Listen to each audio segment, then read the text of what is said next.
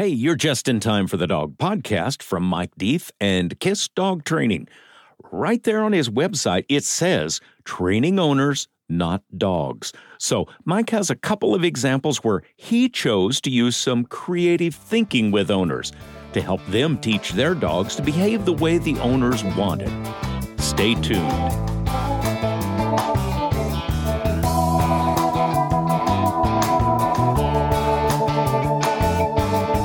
Welcome back. It's Mike with Kiss Dog Training, and it's been a while since I dropped a podcast, so I'm actually going to try to do two today. So hopefully, the next couple of months, I'll be on time.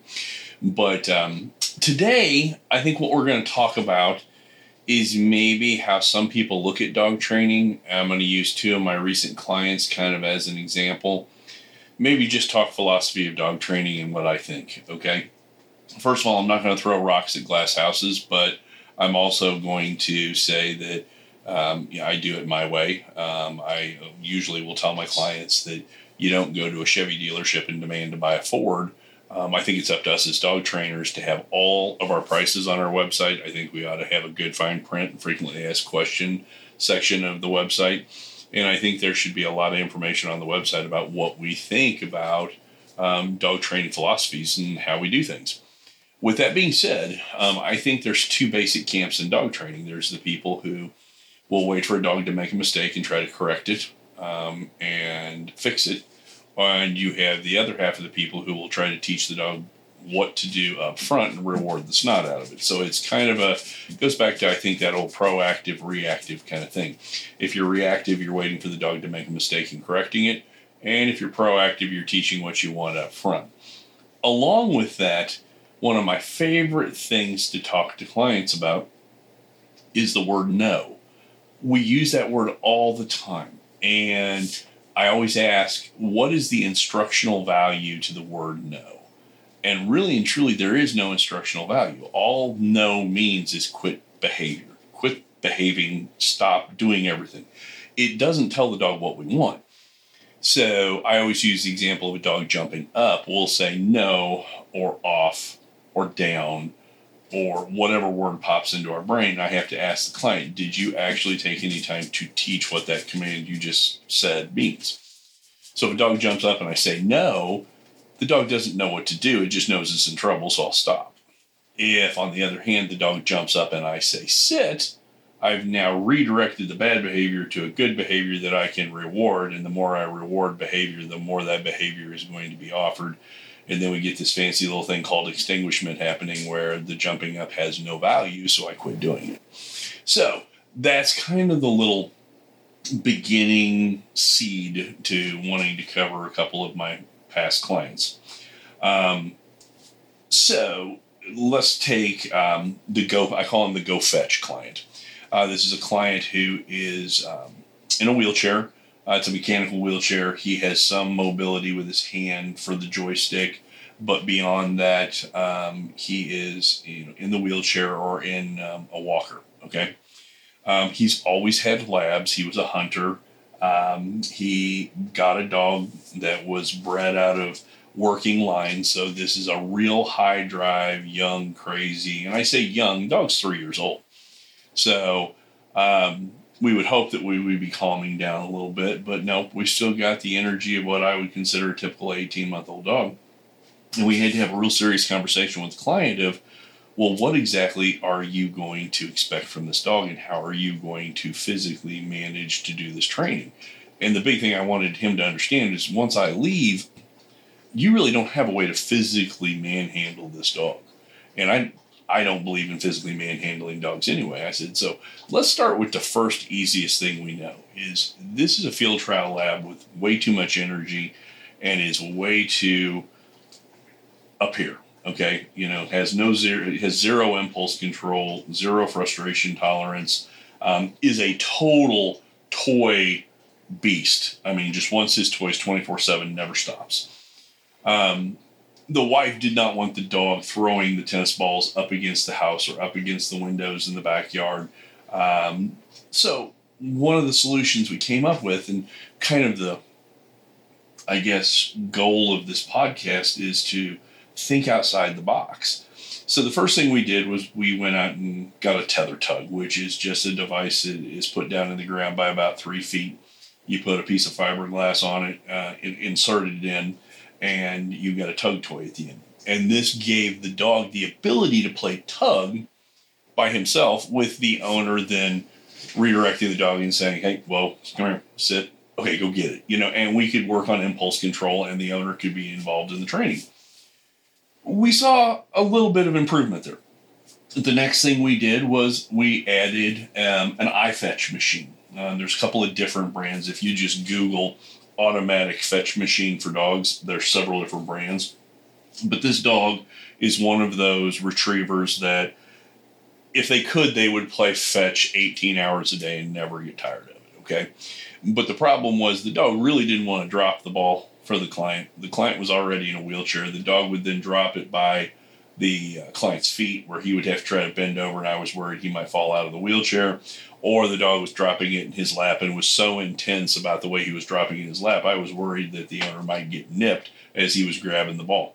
So when we got this iFetch machine, it was the owner had a small, let's say two gallon bucket sitting between his feet on the wheelchair, and the dog we taught to drop the bucket, drop the ball in the bucket.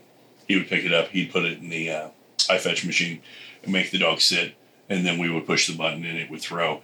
And the owner and the dog loved it because they were able to go outside and spend time together. He could go outside with the tether tug, he could do it. And then the third thing we did with this dog was really quickly get them into a good quality doggy daycare where the dog could go out with dogs that were same size, same age, same play style, and that dog could just run his silly butt off for about eight hours a day, um, three days a week. So we picked Monday, Wednesday, Friday, knowing that Monday the dog would be at daycare, give everybody a little bit of a break.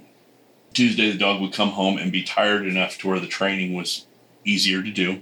Wednesday we would take the dog back to daycare. Thursday was a good day. Friday the dog went back to daycare. Saturday was a good day. Sunday the dog was a pain in the butt, but we were going back on Monday.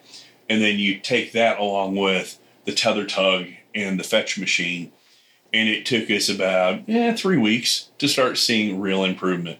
Now mom got involved as she saw the improvement. We got mom trained on loose leash walking where she could walk the dog and the dog wasn't dragging her everywhere.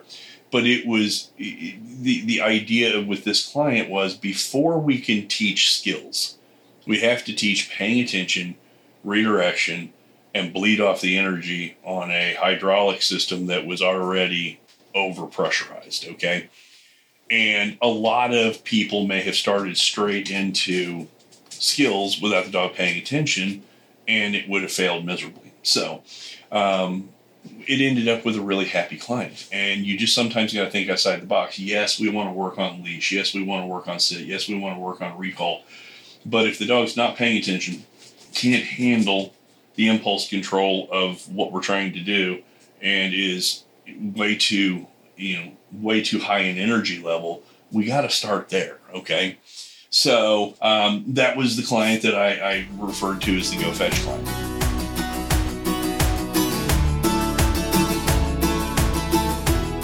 If you love the topics you've been listening to, remember Mike has written tons of books on dog training, and all are available on Amazon.com.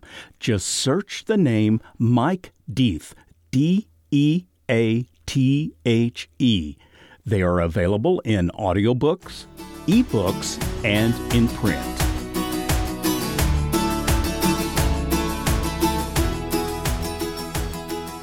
Keep It Simple Stupid Dog Training KISS Dog Training for short, has been helping owners understand their dogs since 2010. We specialize in complex cases such as reactivity, aggression, anxiety, and fear. We offer in home sessions in and around the Kansas City metro and virtual consulting for those outside that area. We are the dog trainers that focus on training owners, not dogs, emphasizing rewarding what you want and redirecting destructive behaviors into good ones. You can call us at 913 269 7595 or email at info at kissdogtraining.com for more information and help.